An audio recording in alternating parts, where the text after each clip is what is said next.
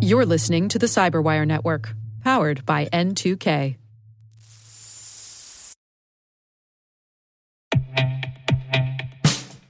And now, a message from Cyberbit. Mastering cybersecurity is like mastering a sport. You build muscle memory through rigorous practice, then you train as a team to foster cohesion while operating under pressure. Like athletes, cybersecurity professionals thrive on hands on simulation. But traditional courses, certifications, and open source labs won't build you a winning team. You need Cyberbit. Cyberbit offers a hyper realistic simulation environment for your SOC, IR, and C suite to refine your skills, all using the market leading SIEMs, EDRs, firewalls, and WAFs they use every day. Cyberbit is offering Cyberwire listeners a free live fire exercise. Sign up your team now at cyberbit.com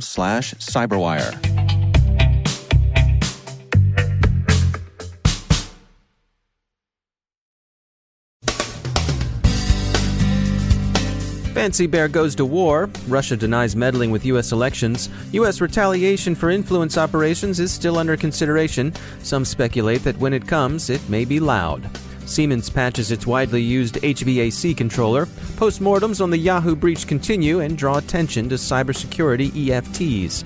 And NIST releases its guide to cyber incident response and recovery.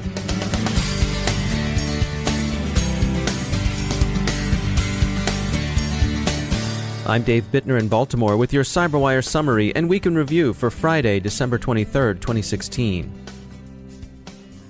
More people look at the compromised Android Fire Direction app that enabled Russian forces to locate and destroy Ukrainian artillery during hybrid combat in eastern Ukraine.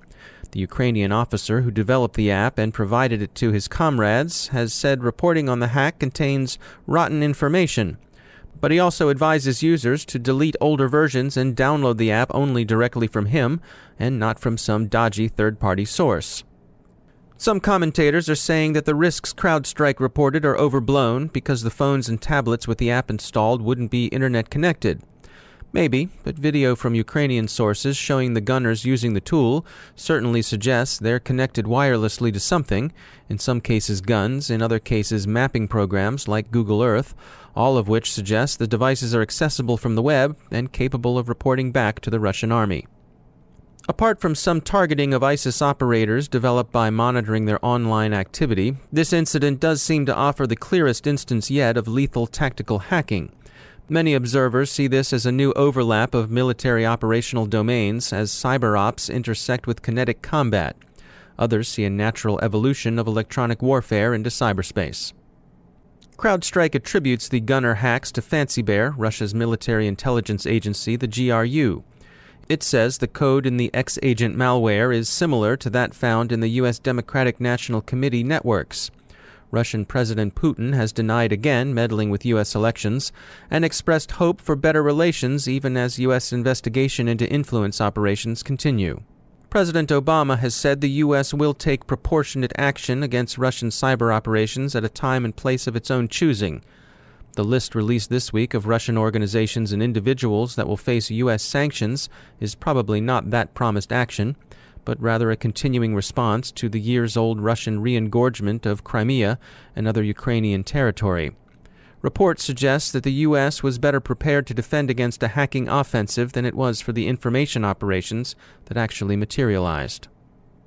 So the U.S. still presumably has some retaliatory cyber operations in the barrel, but what those might be remains to be seen.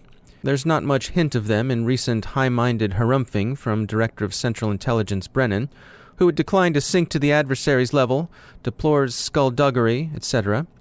The Council on Foreign Relations says people at Fort Meade told them that U.S. Cyber Command likes the idea of loud cyber weapons, so retaliation, if it comes, may be noisily obvious.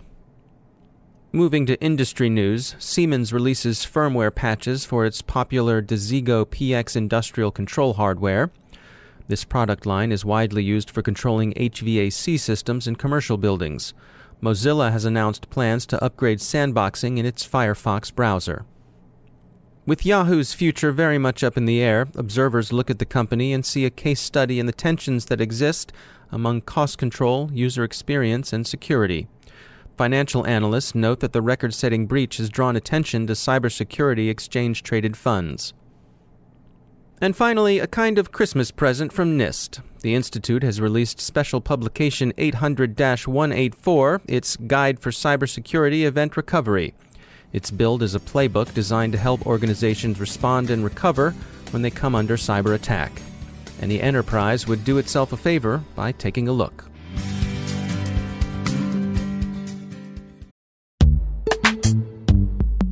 Every day, your IAM tech debt grows. Your multi generational services struggle to work together. Building an identity fabric can fix this. It makes all your identity tooling stronger and allows you to connect any app to any service you want to use with zero coding, zero maintenance, and zero app downtime.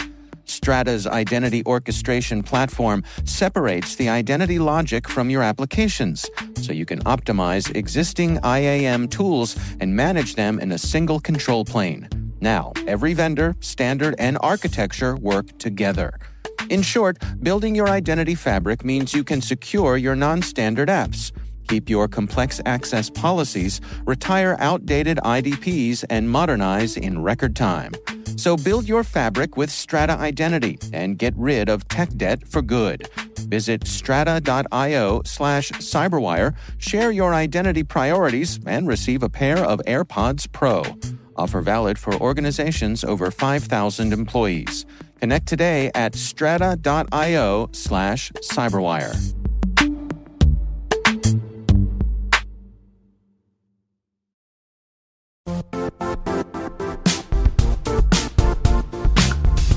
The IT world used to be simpler.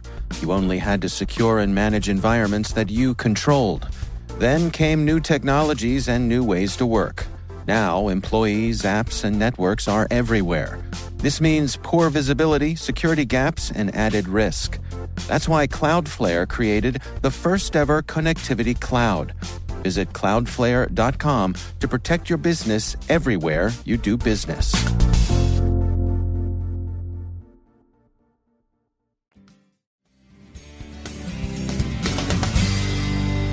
And I'm pleased to be joined once again by Professor Awais Rashid.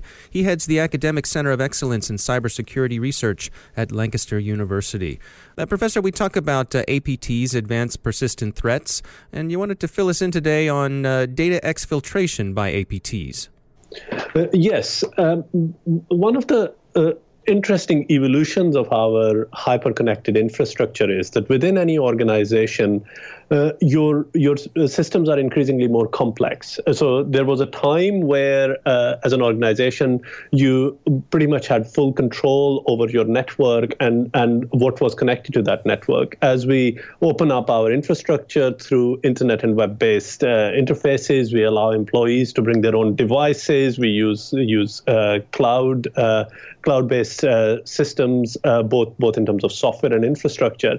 It basically means that increasingly your organization's network is a patchwork of, of, of systems, and that makes security uh, of, of this this uh, infrastructure a very complex uh, task. Uh, and advanced persistent threats, the sophisticated attackers can actually exploit this complexity to enter the system and, and exfiltrate valuable valuable data from from uh, from the system. Uh, uh, we we have seen various scenarios of these where attackers have actually stayed within the system for you know, for several months, waiting for an opportunity to uh, do lateral movement.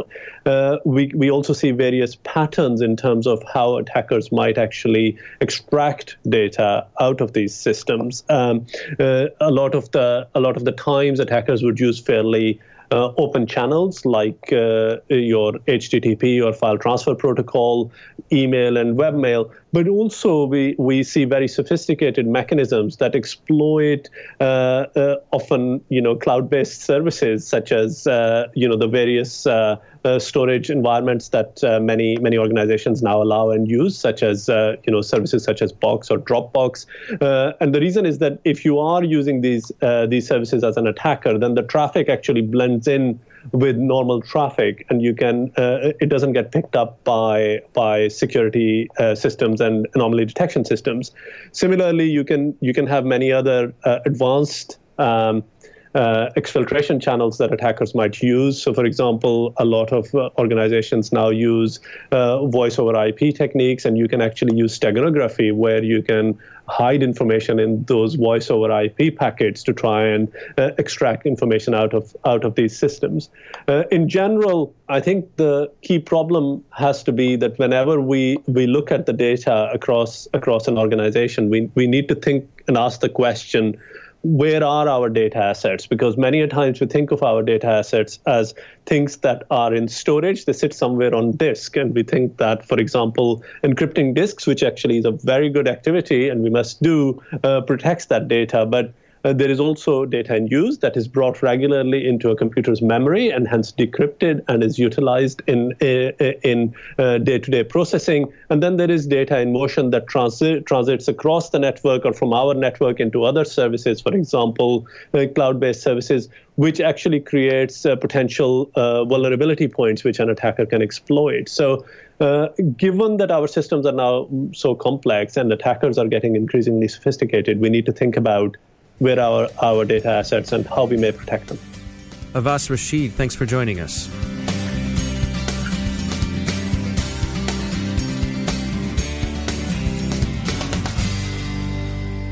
My guest today is Keith Mularski. He's a supervisory special agent with the FBI, working out of the Pittsburgh office, where he oversees all cyber investigations for that region. Special Agent Mularski and his team were instrumental in coordinating international efforts to take down the Avalanche botnet, which was a criminal syndicate involved in phishing attempts, bank fraud, and ransomware up here in Pittsburgh, we've been working many different botnet cases. Uh, if a couple years ago we did a takedown of the Game Over Zeus botnet uh, that used the peer-to-peer infrastructure, uh, and then uh, last year we did a takedown of the uh, Dridex botnet, so, in wake of those two takedowns, we kind of started looking at the Avalanche infrastructure, which was a way for criminals to uh, anonymize their botnet. So, uh, instead of just one botnet going over the Avalanche infrastructure, uh, there were a dozen or so at any given time. And what Avalanche did was it had many different layers of obfuscation and proxy networks uh, that kind of almost acted like a peer to peer, but it was actually what they call fast flux network that would enable it to be very difficult for law enforcement to find out where the back end is to be able to shut it down. Uh, and then we had some victims here in Western Pennsylvania uh, from a couple of these botnets that were hosted over Avalanche, uh, and that's kind of how we got involved. And these were not uh, insignificant attempts to transferring money. No, absolutely not. Uh, they, they really go after small to mid-sized businesses that have a few hundred thousand to millions of dollars uh, in in their account, and that's what the criminals were mostly targeting from the banking Trojan side. And and so the network comes to your attention. Take us through the process of how you go about uh, you know working with other agencies around the world to bring it down we worked very closely with our German counterparts at the German State Police in, in uh, over there, and they had been looking at this infrastructure for a couple of years, uh, and they had reached out to us based off of uh, some of the success we had in the in the previous takedowns. Um, so we started working with them. We started looking at the types of botnets that were being hosted there, and then we were able to get victims here in in Pennsylvania. Um, and then from starting to do those investigations, we just started pulling the strings uh, and looking at where the infrastructure was hosted around the world, identifying subjects in different countries. We really leveraged our what we call our legal attaches, which are FBI representatives uh, that are stationed in um, all, all, the countries overseas. They're at the embassies, and their job is to get liaison with our foreign um, partners over there and really make it a lot easier to move these cases along a lot quicker. Uh, so we worked very closely with them to pass intelligence on a real-time basis on where infrastructure was moving, uh, you know, who the subjects are, and uh, we were able to um, make the investigative process go a lot faster. And and so take us you know through the point where you feel as though you uh, you've identified some of the people who are actually running this botnet, uh, and then it's time to pull the trigger and, and bring them in. Yeah, so, so we, what we wanted to do was a, a, twofold approach. One is we wanted to uh, get the people responsible for it and some of the people that were running the, uh, the, the botnets. But at the same time, we also wanted to hit the infrastructure and take that down. So we had to take a, a, a two pronged approach. One is we wanted to work with our foreign law enforcement partners uh, to get them the intelligence for them to do surveillance or whatever uh, they needed to do to confirm the identities and get them the evidence uh, so we could plan searches. Uh, the second thing that we needed to do was uh, work with private industry uh, in order to sinkhole the domains that the malware was using and also to seize the, the servers and infrastructure so what we, you know, had to do was uh, get a criminal, what we call a, a, criminal temporary restraining order, in order to give us the authorities to be able to seize the domains. Which uh, the last count I think was somewhere around 870,000 domains that the malware would talk to that we would have to seize. There were over 40 different internet registries that participated in this, including there was a registry in, uh, on Christmas Island and uh, so hmm. he he was in control of like a couple of the domains, but we had to go to him because. Uh, we, we had to sinkhole them. And, you know, he ran the local marina and also the internet registry. So we had to really go, you know, at the far ends of the earth in order to make sure that everything was going to work very well. We had a meeting at the EC3, which is the European Cyber Crime Center. Uh, and uh, at Europol, and we brought together all the different countries uh, in the internet registries to kind of say, okay, we're going to do this takedown on, on this day, and this is kind of what we needed to do uh, and get everything in place. So on takedown day, we went and did our law enforcement action doing uh, searches and arrests, and then we seized servers, and then we started sinkholing the domains to be able to um, take all the infected computers away from the bad guys. Uh, so that's kind of it in a nutshell give us a sense for, for the scale of the operation. How many people were brought in, and, and what are we talking about with the servers? The, really, the, the scope of it was unprecedented. We had over 40 different countries uh, participate in this. Uh, we had law enforcement action uh, in, I, I, think, about a, a half a dozen of them uh, where we had some uh, seizures and we had some arrests in, in Ukraine uh, and in Bulgaria and in Germany. So I can't get into a lot of the law enforcement details yet because it's still ongoing. Uh, you know, the scope was really just huge. You know, with 40 different countries. If you could just imagine trying to get four people, you know, in a conference room to try to do things coordinated, yet alone to have 40 countries from, you know, not being in the conference room to do something coordinated, it, it was very difficult.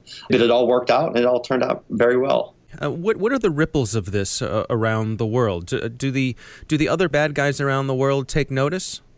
Well, we, we hope so because what we're trying to target and one of the strategies that that the FBI does in uh, working with our law enforcement partners is that we want to go after shared criminal services. Uh, and what shared criminal services are, it could be like bulletproof hosting providers. It could be people that are, uh, you know, writing malicious code uh, that, that's used across, you know, the whole criminal platform. Uh, so in in this case, we went after and took out one of the shared criminal services that was used by uh, over 12 different organizations that were running their own separate botnets. So, so we think that has a major impact uh, because we're not just disrupting one organization; we're disrupting, you know, 12. Uh, and by taking Avalanche off, it will make it much more difficult uh, for people to host, you know, these uh, malicious code and botnets. We're trying to make the world a smaller place, and uh, because cybercrime has no borders, uh, and it's this type of coordination and these type of successes uh, that, that we could build on, you know, for, for future operations. That's Keith Mularski. He's a supervisory special agent with the FBI.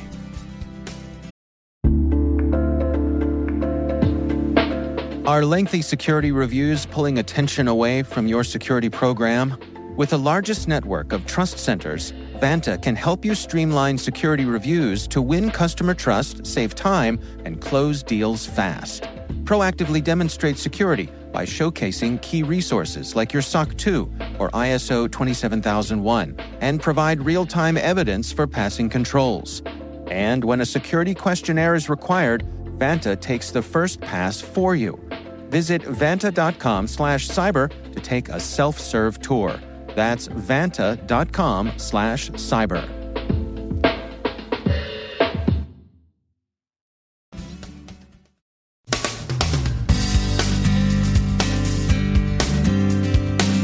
And that's the Cyberwire. We are proudly produced in Maryland by our talented team of editors and producers. I'm Dave Bittner. Thanks for listening.